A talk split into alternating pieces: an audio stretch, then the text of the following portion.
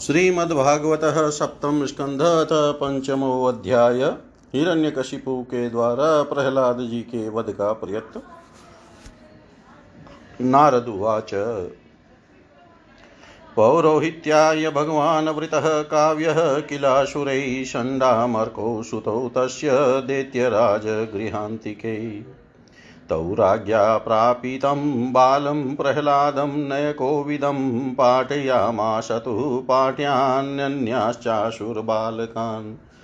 यतत्र गुरुणा प्रोक्तं शुश्रूवे अणुपपाठ च न साधु मनसा मेनेष्वपारसद्ग्रहाश्रयम्। एकदा सुरराट पुत्रमङ्कमारोप्य पाण्डव कथ्यतां वत्स मन्यते साधु यद्भवान्। प्रह्लाद उवाच तत्साधुं मन्ये असुरवर्यदेहिनां सदा समुद्विग्नधियाँ सद्ग्रहात्। हित्वात्मपातं गृहमन्दकूपं वनं गतो यद्धरीमाश्रयेत।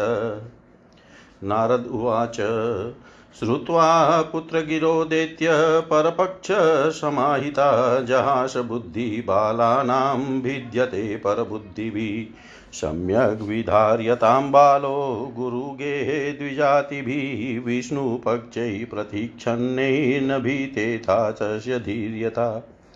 गृहमानीतमाहूय प्रह्लादं दैत्ययाजका प्रशस्य श्लक्षणाया वाचा सम्पृचन्त सामभिः।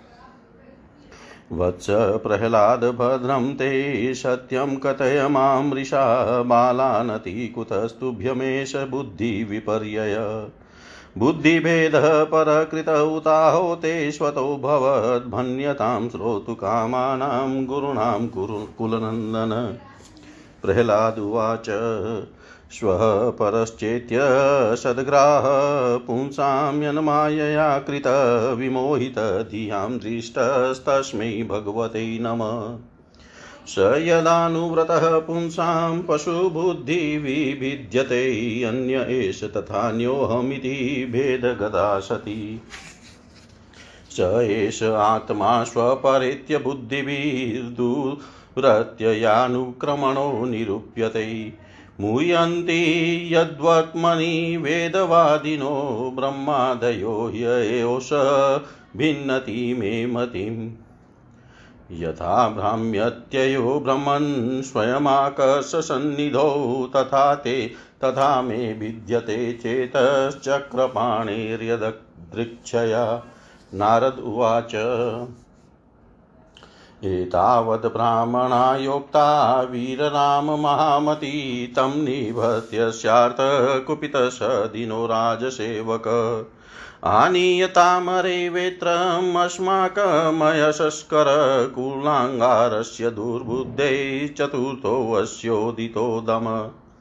देतेयचन्दन्वने जातोऽयं कण्टकद्रुम यन्मूलो न मूलपरशो विष्णुनालायितोऽर्भक इति तं विविधोपायैः भीषयस्तजनादिभिः प्रह्लादं ग्राह्यमाश त्रिवर्गस्योपपादनम् तत एनं गुरुर्ज्ञात्वा ज्ञातज्ञेयचतुष्टयं दैत्येन्द्रदर्शयामाश मातृमृष्टमलङ्कृतम्। पादयो पतितं बालं प्रतिनन्द्याशिषासुर परिष्वज्य चिरं दोभ्र्यां परमामापनिवृत्तितम्। आरोप्याङ्गमवग्राय मूर्धन्यशृकलाम्बुभिः आसिञ्चन विकसद्वक्त्रमिदमायुधिष्ठिर हिरण्यकशिपुरुवाच प्रह्लादनुच्यतां तात, स्वधितं किञ्चिदुत्मम काले नेतावतायुष्मन यदशिक्षद्गुरो भवान्। प्रह्लादुवाच श्रवणं, कीर्तनं, विष्णो, स्मरणं, पादसेवनम्, अर्चनं, वन्दनं, दास्यं, शक्यमात्मनिवेदनम्। इति पुंसार्पिता विष्णो भक्तिश्चेनवलक्षणा क्रियते भगवत्यद्धा तन्मन्ये अधीतमुत्तमम्। निशम्ये हिरण्यकशिपुस्तदा गुरुपुत्रमुवाचेदं रुषा प्रस्फुरिताधर। ब्रह्माबन्धो किमेतते? विपक्षं श्रयतास्तथा सारं ग्राहितो बालो मामनादृत्य दुर्मते। सन्ति साधवो लोके दुर्मेत्राश्चद्मवेशिन तेषामुदेत्यघं काले रोगपातकीनामिव। गुरुपुत्र उवाच। न मत्प्रणीतं, न परप्रणीतं, सुतो वदत्येष तवेन्द्रशत्रो।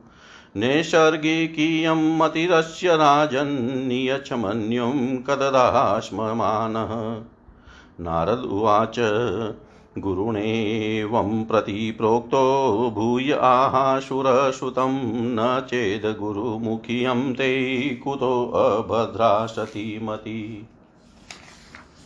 प्रह्लाद उवाच, मतिर्न कृष्णे परतस्वतो वामितोऽभिपत्येत ग्रहव्रतानाम् अदान्तगोभिविशतां तमिस्त्रं पुनः पुनः चर्वितचर्वणानां न ते विदुष्वार्थगतिं हि विष्णुं दुराशया ये बहिरर्थमानिन्। अन्धा यथान्धैरुपनीयमाना वाची सतन्त्या मुरुदां निबद्धा। नेषां मतिस्त्वा दुरुक्रमाङ्घ्रिं स्पशत्यनार्थपगमो यदर्थ। महीयसां पादरजोऽभिषेकं निष्किञ्चनानां न वृणीत यावत्।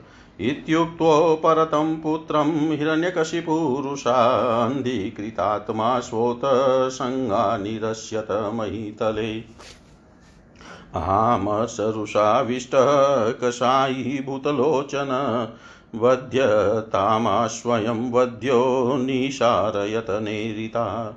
अयं मे भ्रातृहासोऽयं हित्वा श्वानसुहृदोधं पितृवहन्तुर्यपादो विष्णोदासनवदर्चति विष्णो वा साध्वशो किं नु करिष्यत्यसमञ्जस सौहृदं दुस्त्यजं पित्रोराद्य पञ्चा पञ्चहायन। परोप्यपत्यं हितकृद्यथौषधं स्वदेहजोऽप्यामयवत्सुतोऽहित चिन्त्या तदङ्गं यदुतात्मतो हितं शेषं सुखं जीवति यद्विवर्जनात् सर्वैरूपायै हन्तव्यशम्भोजशयनासने सुहलिङ्गधरः शत्रुमुने दुष्टमिवेन्द्रियम् निरिक्तास्ते समादिष्टा भर्त्रा वै शूलपानय तिग्मद्रष्टकरालास्यास्ताम्रश्चमश्रुशिरोरुहा नन्दन्तो भैरवानान्दाश्चिन्दिभिन्दितिवादिन आशिनं चाहननशूलै प्रह्लादं सर्वमर्मसु। परे ब्रह्मण्यनिर्देशये भगवत्यखिलात्मनि युक्तात्मन्यफलासन् पुण्यस्येव सत्क्रिया। प्रयासे अपहते तस्मिन् दैत्येन्द्रपरिशङ्कितचकार तद्वदोपायान्निबन्धेन युधिष्ठिर। दिगजे दन्दशुकैश्च अभिचारावपातने मायाभिसन्निरोधेश्च। गरदानेर्भोजने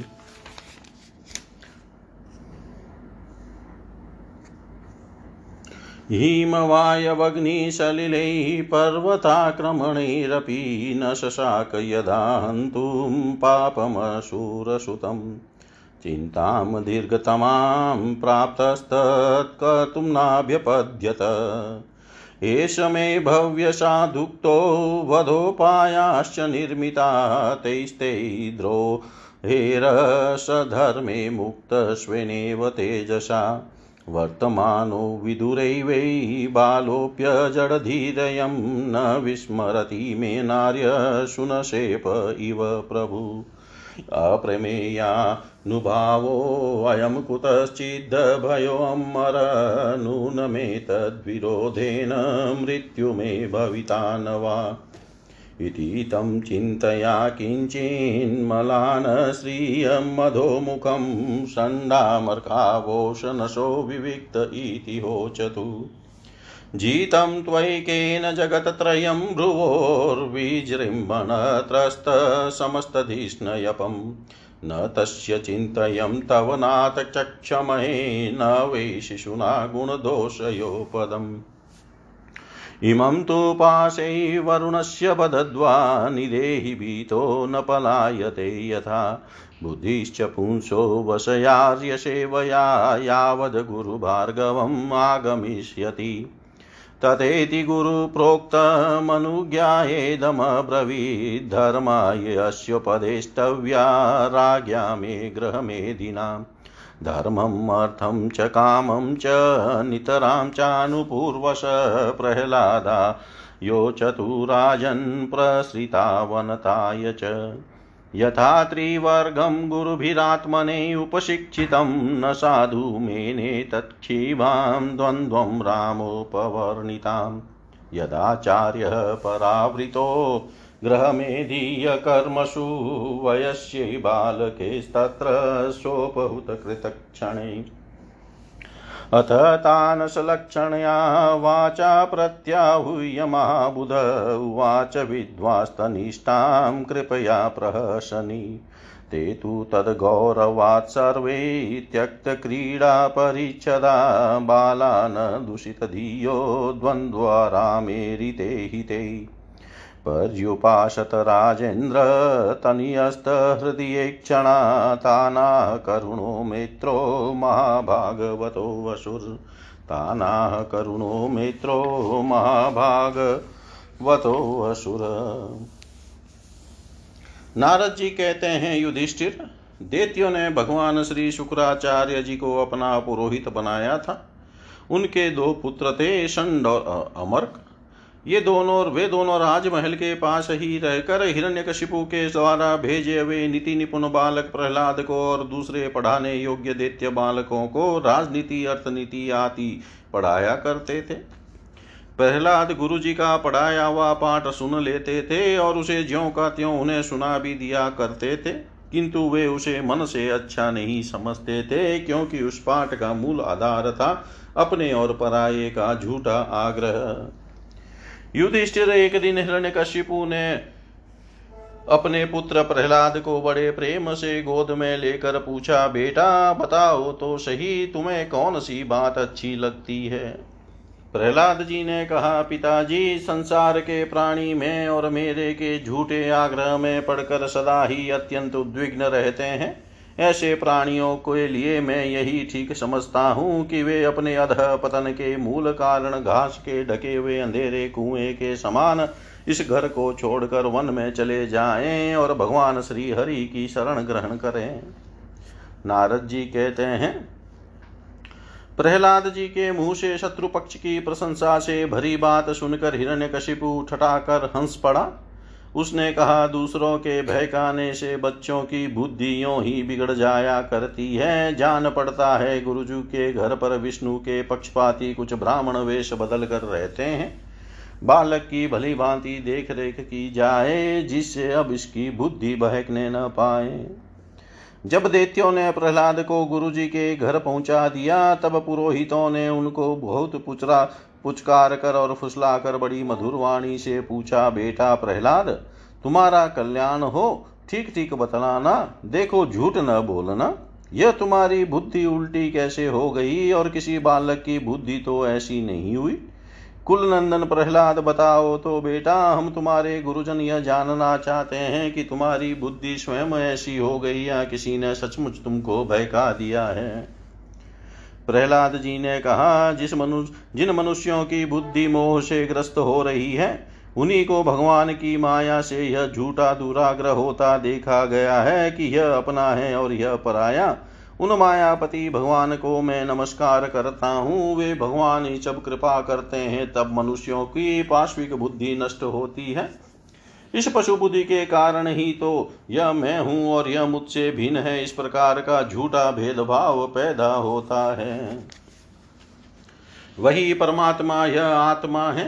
अज्ञानी लोग अपने और पराये का भेद करके उसी का वर्णन किया करते हैं। उनका न जानना भी ठीक ही है, क्योंकि उसके तत्व को जानना बहुत कठिन है और ब्रह्मा आदि बड़े बड़े वेदज्ञ भी उसके विषय में मोहित हो जाते हैं।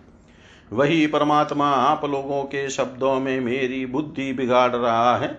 गुरु जी जैसे चुंबक के पास लोहा स्वयं खींच आता है, वैसे ही चक्रपाणी भगवान की स्वच्छंद इच्छा शक्ति से मेरा चित भी संसार से अलग होकर उनकी ओर बरबस खींच जाता है।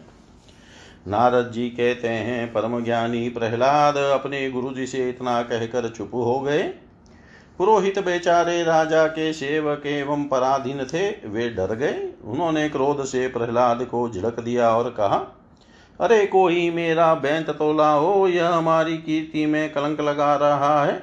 इस दुर्बुद्धि कुलांगार को ठीक करने के लिए चौथा उपाय दंड ही उपयुक्त होगा। दैत्य वंश के चंदन वन में यह कांटेदार बबुल कहाँ से पैदा हुआ? जो विष्णु इस वन की जड़ काटने में कुल्हाड़े का काम करते हैं। यह नादान बालक उन्हीं की बेंट बन रहा है, सहायक हो रहा है। इस प्रकार गुरुजी ने तरह तरह से डांट डपट कर प्रहलाद को धमकाया और अर्थ, धर्म एवं काम संबंधी शिक्षा दी। कुछ समय के बाद जब गुरुजी ने देखा कि प्रहलाद ने सामदान, भेद और दंड के संबंध की सारी बातें जान ली है, तब वे उन्हें उनकी माँ के पास ले गए। माता ने बड़े लाड प्यार से उन्हें नहला धुला कर अच्छी तरह गहने कपड़ों से सजा दिया। इसके बाद वे उन्हें हिरण्यकशिपु के पास ले गए। प्रहलाद अपने पिता के चरणों में लौट गए। हिरण्यकशिपु ने उन्हें आशीर्वाद दिया और दोनों हाथों से उठाकर बहुत देर तक गले से लगाया रखा। उस समय दैत्य राज का हृदय आनंद से भर रहा था। युधिष्ठिर, हिरण्यकशिपु ने प्रसन्न मुख प्रहलाद को अपनी गोद में बैठाकर उनका सिर सूंघा। उनके नेत्रों से प्रेम के आँसू गिर गिर कर प्रहलाद के शरीर को भिगोने लगे। उसने अपने पुत्र से पूछा हिरण्य हिरण्यकशिपु ने कहा, चिरंजीव बेटा प्रहलाद, इतने दिनों में तुमने गुरु जी से जो शिक्षा प्राप्त की है, उसमें से कोई अच्छी सी बात हमें सुनाओ।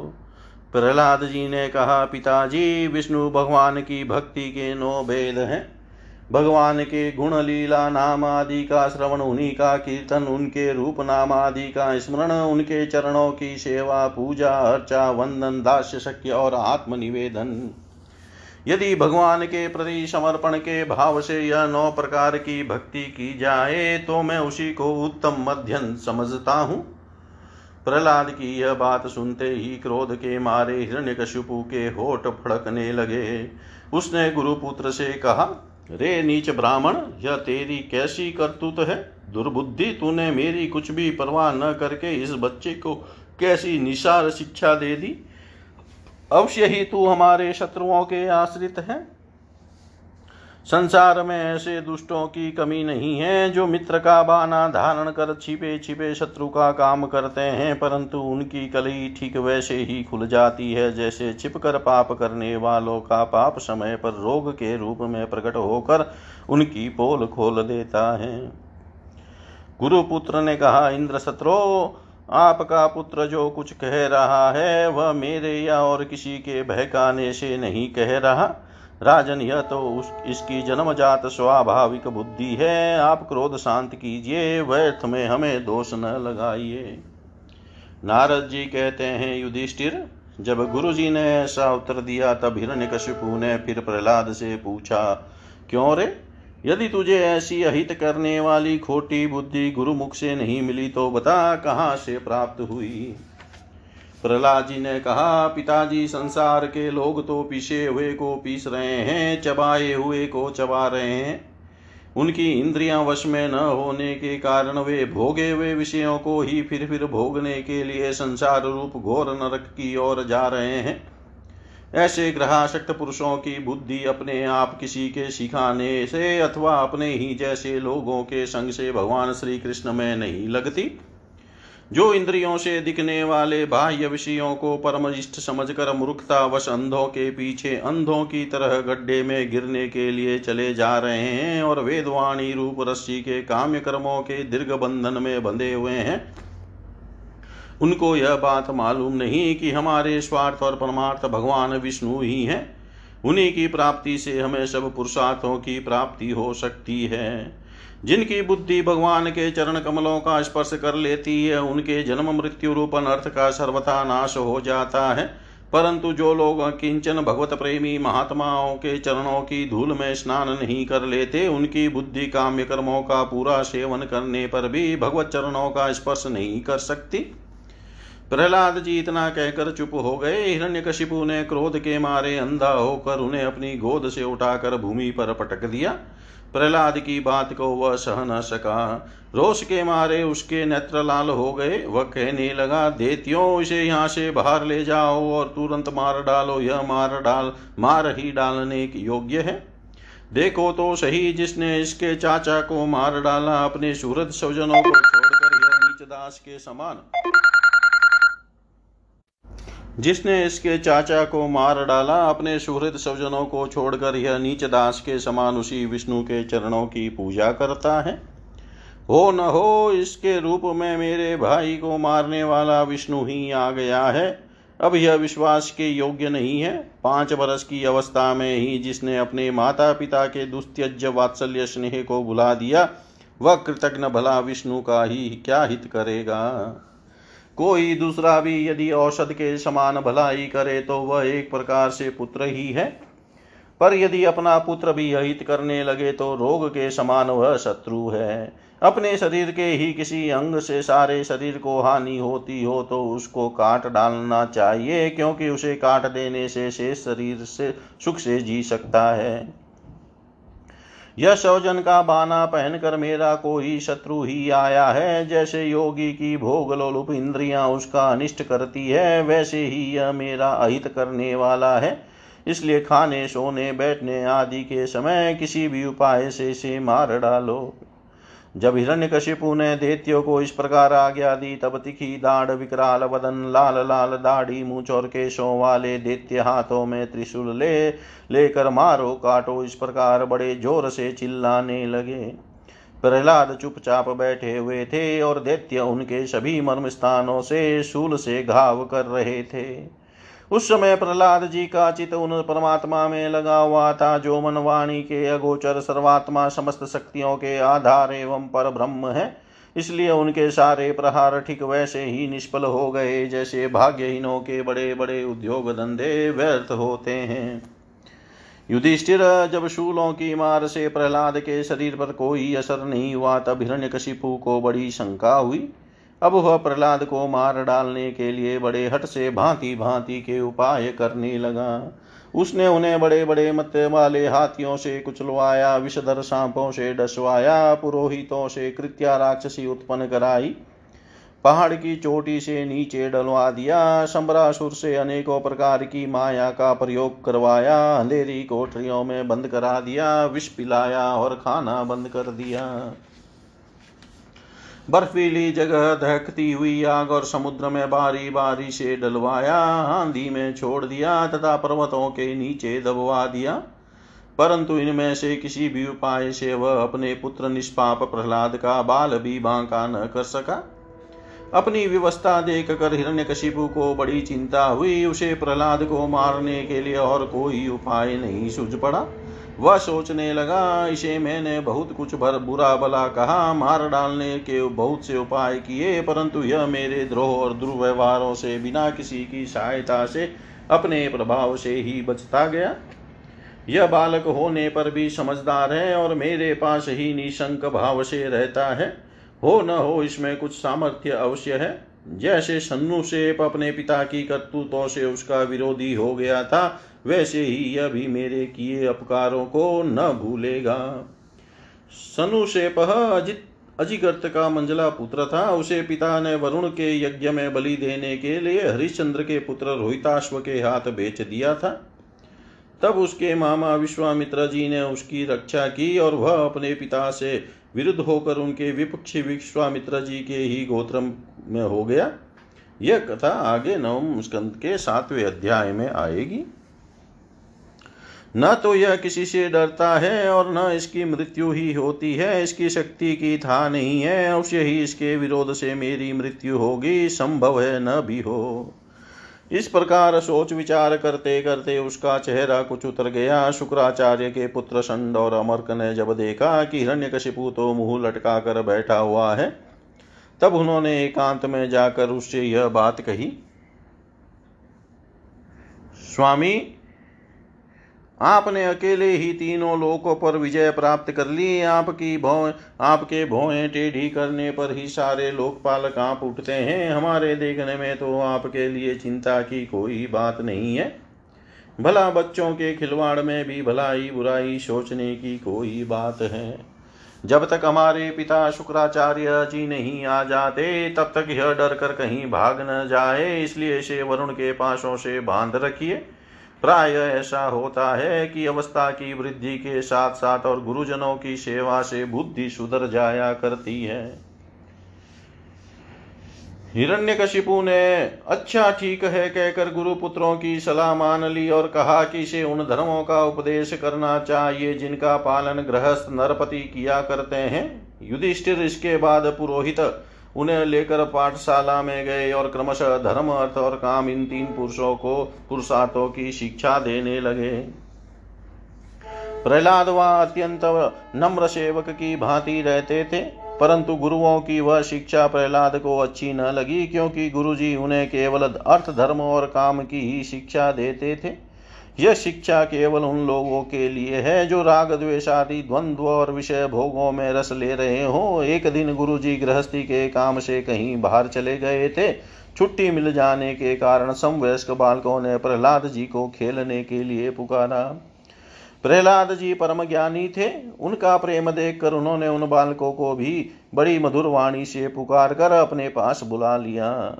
उनसे उनके जन्म मरण की गति भी छिपी नहीं थी। उन पर कृपा करके हँसते हुए से उन्हें उन्हें उपदेश करने लगे। युधिष्ठिर, वे सब अभी बालक ही थे, इसलिए राग द्वेष परायण विषय भोगी पुरुषों के उपदोष, उपदेशों से और चेष्टाओं से उनकी बुद्धि अभी दूषित नहीं हुई थी। इसी से और प्रहलाद जी के प्रति आदर बुद्धि होने से उन सबने अपनी अपनी खेल कूद की सामग्रियों को छोड़ दिया तथा प्रहलाद जी के पास जाकर उनके चारों ओर बैठ गए और उनके उपदेश में मन लगाकर बड़े प्रेम से एक टक उनकी ओर देखने लगे। भगवान के परम प्रेमी भक्त प्रहलाद का हृदय उनके प्रति करुणा और मैत्री के भाव से भर गया तथा वे उनसे कहने लगे। इति श्रीमद्भागवते महापुराणे पारमहंस्यां संहितायां सप्तं स्कन्धे प्रह्लादनुचरिते पञ्चमोऽध्याय सर्वं श्रीशां सदाशिवार्पणम् स्तु ॐ विष्णवे नमः। ॐ विष्णवे नमः। ॐ विष्णवे नमः। श्रीमद्भागवत सप्तम स्कंद षष्ठोऽध्याय प्रहलाद जी का असुर बालकों को उपदेश प्रहलाद उवाच कौमाराचा आचरेत् प्राज्ञो धर्मान् भागवतानिह दुर्लभं मानुषं जन्म तदप्यध्रुवमथदम् यथा हि पुरुषयेह विष्णोः पादोपसर्पणम् यदेश सर्वभूतानां प्रियात्मेश्वरः सुहृतः सुखमेन्द्रियकं दैत्या देहयोगेन देहिनां सर्वत्र लभ्यते देवाद्यथा दुःखमयत्नतः। तत्प्रयासो न कर्तव्यो यतः आयुर्व्यः परं न तथा विन्दते क्षेमं मुकुन्दचरणाम्बुजम्। ततो यतेत कुशलक्षेमाय भयमाश्रितः शरीरं पौरुषं यावन विपद्येत पुष्कलम्। पुंसो वर्षशतं ह्यायुस्तदर्धं चाजितात्मनः निष्फलं यदशो रात्र्यां शेते अन्धं प्रापितस्तम्। मुग्धश्च बाल्ये कौमारे क्रीडितो याति विंशति जरया ग्रस्तदेहस्य यात्यकल्पस्य विंशति। दुरापुरेण कामेन, मोहेन च बलीयसा शेषं गृहेषु शक्तस्य प्रमतस्यापयातिः। को गृहेषु पुमानशक्तमात्मानमजितेन्द्रियः स्नेहपाशै दृढे बधमुत्सहेत विमोचितुम्। कौन्वर्ततृष्णां विसृजेत। प्राणेभ्योऽपि य ईप्सितः यं क्रीणात्यशुभिः प्रेष्टेस्तस्करसेवको वणिक् कथं प्रियायानुकम्पितायाः, सङ्गं रहस्यं रुचिराश्च मन्त्रान् सुहृत्सु च स्नेहसितः, शिशूनां कलाक्षराणामनुरक्तचित्। पुत्रा निस्मरंस्तां दुहित्रीहृदया भ्रातृन श्वश्रुर्वा पितरो न दिनो गृहाण मनोज्ञोरुपरिच्छदाश्च वृत्तिश्च कुल्या पशुभृत्यवर्गान्। त्यजेत कोशस्क्रदीवेहमान कर्माणि लोभादवितृप्तकाम औपस्थ्य जेहव्यं बहुमन्यमान कथं विरज्येत दुरन्तमोह। कुटुम्बपोषाय वियनजि निजायु न बुध्यते अथ विहतं प्रमतः सर्वत्र तापत्रयदुःखितात्मा निर्विद्यते न स्वकुटुम्बराम। वीतेषु नित्याभिनिविष्टचेता विद्वांश्च दोषं परवित्तः तु प्रेतयेह चाताप्याजितेन्द्रियस्तः दशान्तकामो हरते कुटुम्बी। विद्वानपित्थं दनुजा कुटुम्बं पुष्णन्नश्वलोकाय न कल्पते वै यः स्वीय पारक्य विभिन्नभावस्तमः प्रपद्येत यथा विमूढ। यतो न कश्चित् क्व च कुत्रचिदवादीन स्वमात्मानमलं समर्थ विमोचितुं कामदृशां विहार क्रीडामृगो यन्निगडो विसर्ग। ततो विदुरात् परिहृत्य दैत्या, दैत्येषु सङ्गं विषयात्मकेषु पेतनारायणमादिदेवं स मुक्तसङ्गे ऋषितोऽपवर्गः। न हि अच्युतं प्रीणयतो भव्यासा ओऽसुरात्मजात्मत्वात् सर्वभूतानां सिदत्वादिह सर्वतः। परावरेषु भूतेषु, ब्रह्मान्तस्तावरादिषु, भौतिकेषु, विकारेषु, भूतेष्वत महत्सु च गुणेषु गुणसाम्ये च गुणव्यतिकरे तथा एक एव परो ह्यात्मा भगवानीश्वरोऽव्यय प्रत्यगात्मस्वरूपेण, दृश्यरूपेण च स्वयं व्याप्य, व्यापकनिर्देश्यो हि अन्निर्देश्यो अविकल्पितः। केवलानुभवनानन्दस्वरूप परमेश्वर माययान्त हीतेश्वर्यीयते गुणसर्गया, तस्मात् सर्वेषु भूतेषु दया कुरुतं सौहृदम् आशुरं भावमुन्मुच्य यथा यया तुष्यत्यधोक्षज। तुष्टै च तत्र किमलभ्यमन्त आद्यै किं ते गुणव्यतिकरादीय येष्वसिद्धा धर्मादय किं गुणेन च काञ्चितेन सारञ्जुषां चरणयोरुपगायतां न। धर्मात् काम इति योभिहित स्त्रीवर्गः इच्छा त्रयीनयदमो विविधा च वाता। मन्ये तदेदखिलं निगमस्य सत्यं स्वात्मार्पणं स्व सुहृदपरमस्य पुंस ज्ञानं तदेतदमलं दुर्वापमाह नारायणो नरशकः किल नारदाय एकान्तिनां भगवतस्तत्किञ्चनानां पादारविन्दरजसा प्लुतदेयिनां स्यात्। श्रुतमेतन्मया पूर्वं ज्ञानं विज्ञानसंयुतं धर्मं भागवतं शुद्धं नारदाददेवदर्शनात् दैत्यपुत्राऊचु प्रह्लाद त्वं वयं चापि नर्ते अन्यं विद्महे गुरुम्, एताभ्यां गुरुपुत्राभ्यां बालानामपि ईश्वरौ।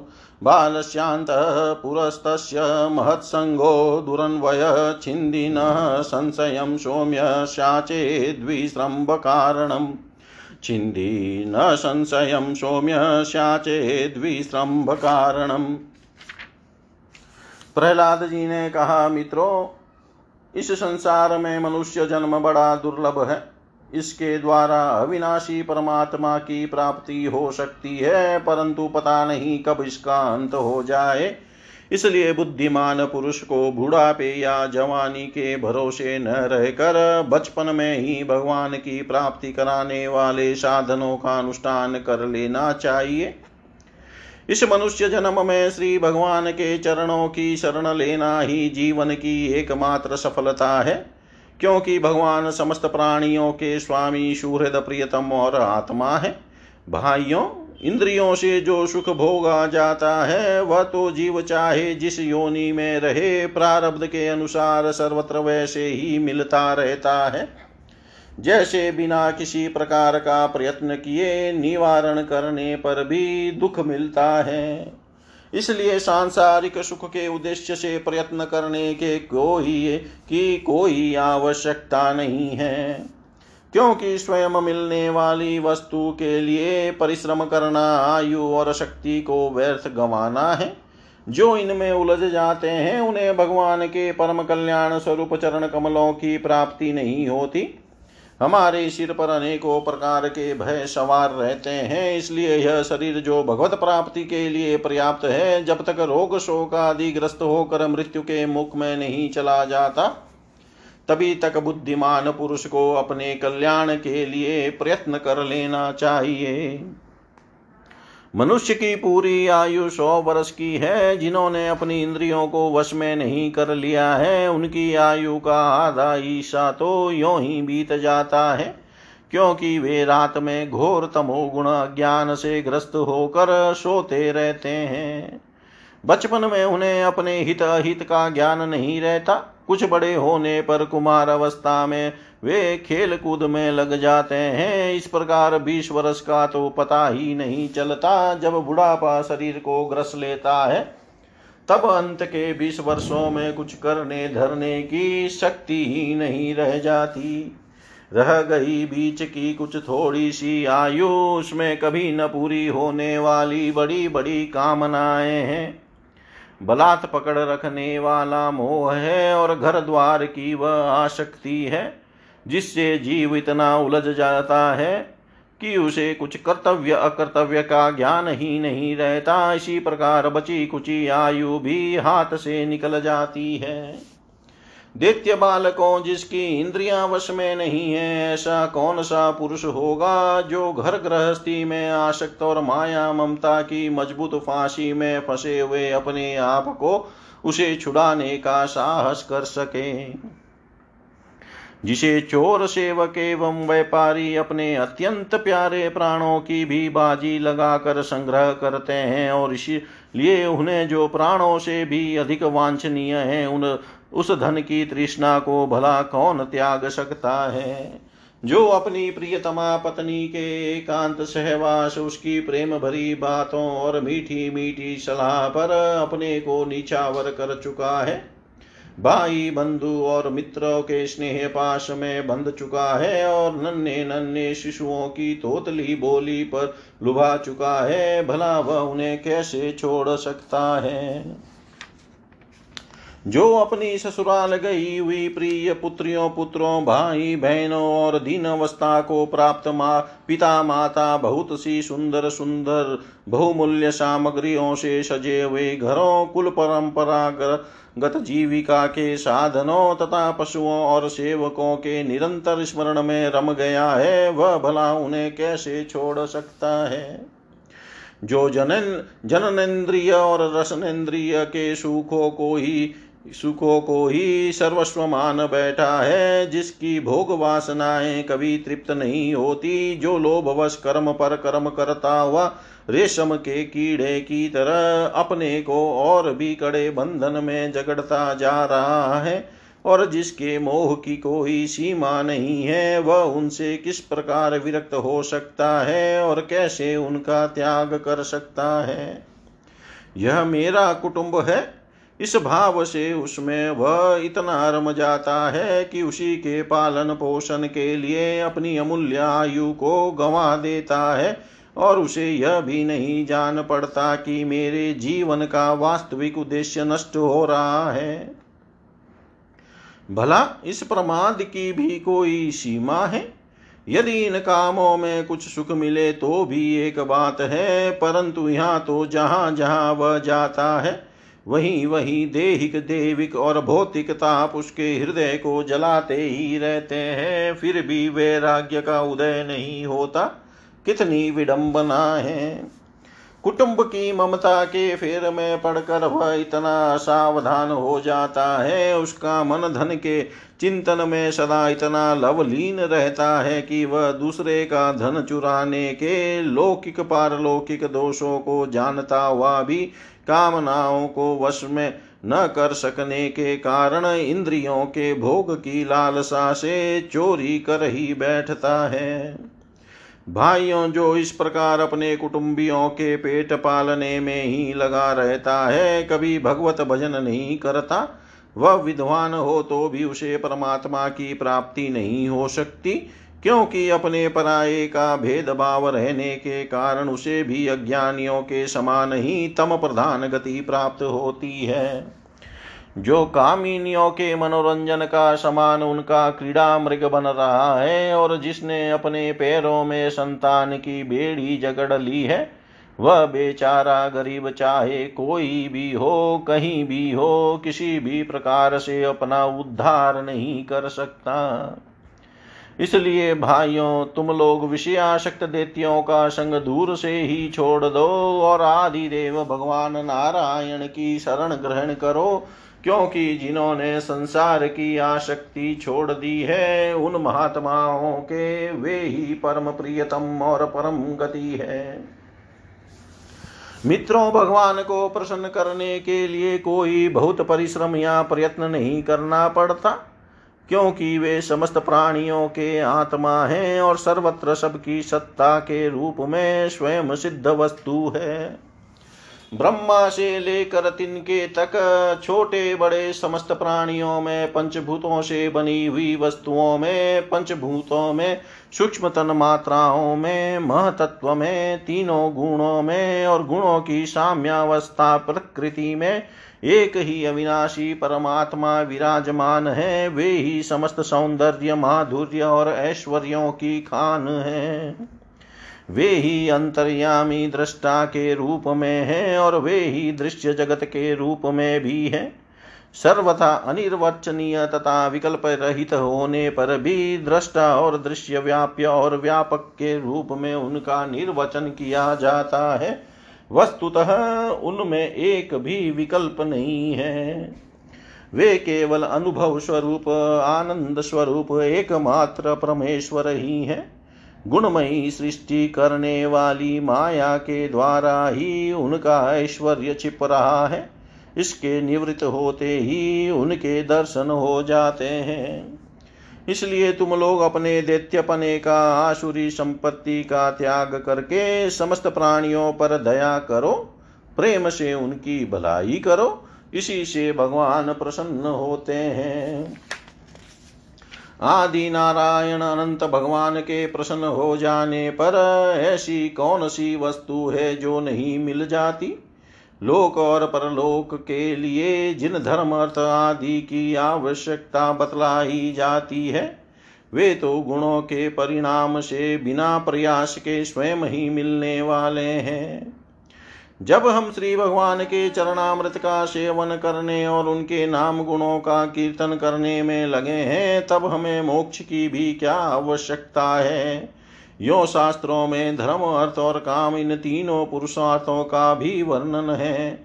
आत्मविद्या कर्म कांड न्याय, तर्कशास्त्र, दंड नीति और जीविका के विविध साधन, ये सभी वेदों के प्रतिपाद्य विषय हैं। परंतु ये, यदि ये अपने परम हितेशी, परम पुरुष भगवान श्री हरि को आत्मसमर्पण करने में सहायक है, तभी मैं इन्हें सत्य सार्थक मानता हूँ। अन्यथा ये सब के सब निरर्थक हैं। यह निर्मल ज्ञान जो मैंने तुम लोगों को बतलाया है, बड़ा ही दुर्लभ है। इसे पहले नर नारायण ने नारद जी को उपदेश किया था और यह ज्ञान उन सब लोगों को प्राप्त हो सकता है, जिन्होंने भगवान के अनन्य प्रेमी एवं अकिंचन भक्तों के चरण कमलों की धूली से अपने शरीर को नहला लिया है। यह विज्ञान सहित ज्ञान विशुद्ध भागवत धर्म है। इसे मैंने भगवान का दर्शन कराने वाले देवर्षि नारद जी के मुँह से पहले पहल सुना था। प्रहलाद जी के सहपाठियों ने पूछा, प्रहलाद जी, इन दोनों गुरु पुत्रों को छोड़कर और किसी गुरु को तो न तुम जानते हो और न हम? ये ही हम सब बालकों के शासक हैं। तुम एक तो अभी छोटी अवस्था के हो और दूसरे जन्म से ही महल में अपनी माँ के पास रहे हो। तुम्हारा महात्मा नारद जी से मिलना कुछ असंगत सा जान पड़ता है। प्रियवर, यदि इस विषय में विश्वास दिलाने वाली कोई बात हो तो तुम उसे कहकर हमारी शंका मिटा दो। इति श्रीमद्भागवते महापुराणे पारमंस्यां सहितायां सप्तमस्कन्धे प्रह्लादानुचरिते षष्ठोऽध्याय सर्वं श्रीशां सदाशिवार्पणम् अस्तु ॐ विष्णवे नमः, ॐ विष्णवे नमः, ॐ विष्णवे नमः।